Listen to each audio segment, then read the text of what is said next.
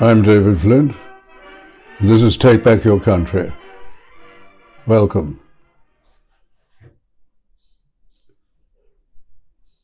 We Australians used to think we lived under the rule of law. In fact, we were one of the five or six countries which have continuously lived under the rule of law longer than any others. But nowadays it seems that we are living under the rule of the lawbreakers. And the lawbreakers are our leading politicians.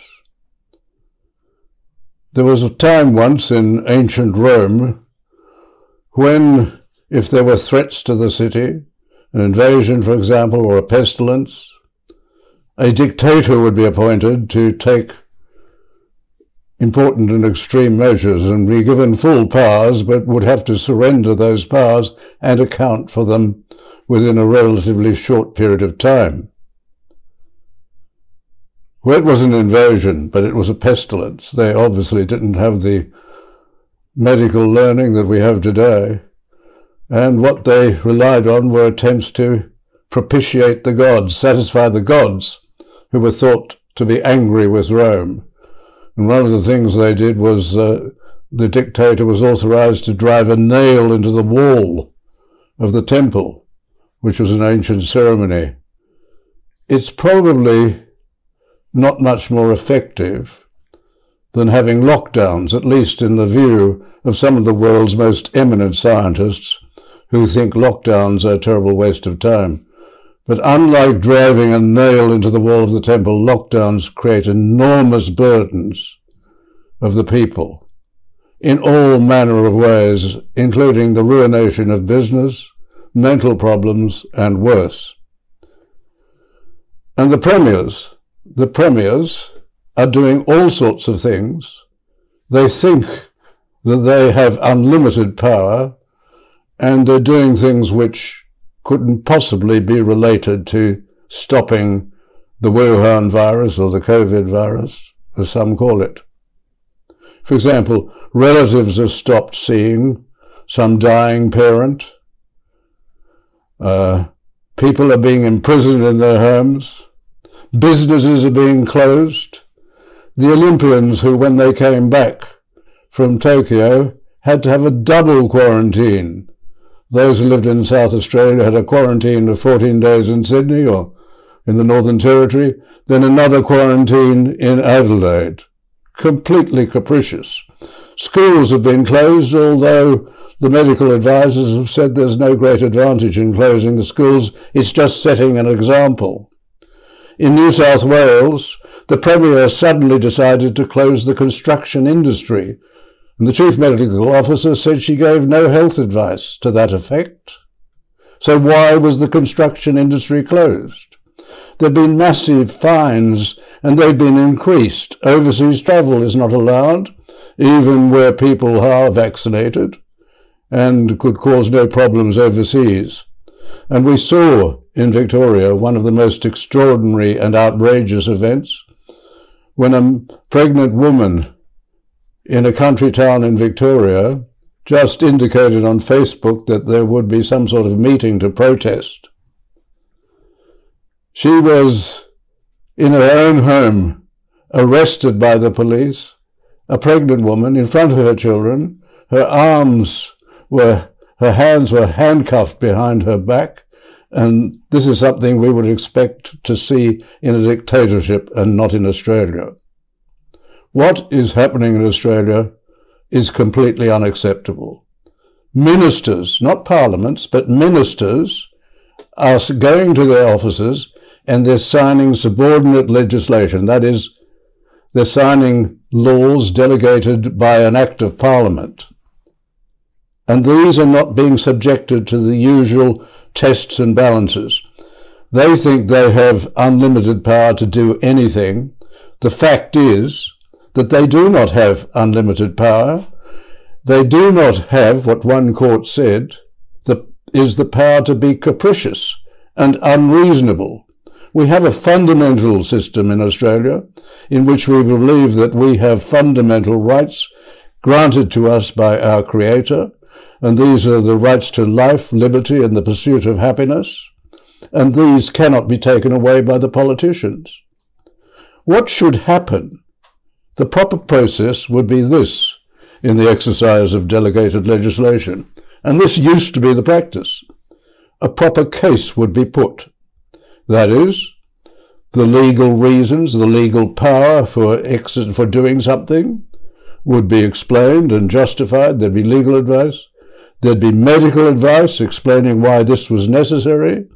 And then there would be an important assessment of a balance. That is, what would the effect be? How damaging would the decision be on people and would it be justified by the advantages gained? A cost benefit analysis, as economists call it.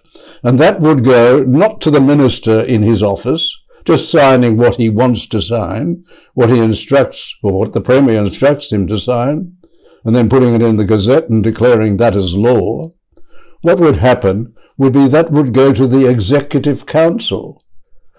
The case would be put to the governor, and the governor would be sure, the governor would satisfy himself or herself that the processes had been properly, properly uh, certified and done in the most orderly manner. And the, the governor would want to know whether she had the power or he had the power to do what they wanted him to do, and whether there were any conditions on the exercise of that, of that power, and whether those would be fulfilled. That's how it used to be for anything important. We didn't have the Minister of Health just dashing off to his office and signing something and putting it in the Gazette, as in New South Wales, where, for example, the present Delta virus, the variant, came into Australia because for four months the New South Wales government ignored advice that they should be doing something to regulate the position of drivers of limousines bringing around uh, international airline crew around the city. They didn't bother to do this, and they left it for four months. And then, during the lockdown in Sydney, the minister signed the order without any apology for the mistakes that the New South Wales government had made. The proper way to do this is to present it to the Executive Council, but gradually the politicians have taken this process away and just given the power to the minister, who's interested in the decision. We don't get the the role of the governor checks to make sure everything has been properly done. After all, we are a constitutional monarchy. The Crown has a role to play, and as uh, and in accordance with the old, the old saying, the Crown is important not for the power it wields, but the power it denies others.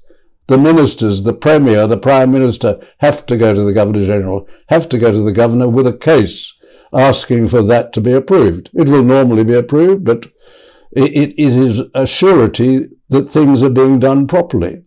And then, in the old days, that regulation, with all the arguments for it available for Parliament to see if they wanted to see, that would be laid before both houses immediately, and it would be open to both houses, either of them, to pass a motion disallowing the regulation, disallowing the order. So we had these checks and balances. So in New South Wales, everything that comes out of these uh, media conferences, the orders that come out of them, would go to the Legislative Council, the Legislative Assembly, and up in the Legislative Council, people like Mark Latham and Fred Nile would be able to try and persuade the Council, if they thought it appropriate, to disallow that regulation as completely excessive, as so many of them are. They have proved to be. The Prime Minister and the Premier seem to be beyond control. They're doing exactly what they want to do, and they're not that qualified to do this sort of thing. They are certainly qualified in terms of salary. The Premier receiving in New South Wales $8,000 a week, and the uh, the medical officers receiving also enormous amounts of money. But as to the present law, it's very clearly established that ministers do not have unlimited powers to make these orders. They, they have to satisfy certain tests. They have to make sure that they have the legal power to do this. They have to make sure that what they're doing is reasonable. They have to look at the damages they may cause, make a, a balancing assessment, and come to a proportionate conclusion. And the most recent case on this concerned the live cattle export ban. The minister in question, under the Gillard government, Minister Ludwig, first of all passed an order saying that cattle could only be exported to those abattoirs we knew were safe and humane. But a few days later, under public pressure, pressure from the ABC and other people, he decided to completely ban the export of live cattle in Australia. And that was done for a number of months. It ruined people. It destroyed businesses. It was highly damaging.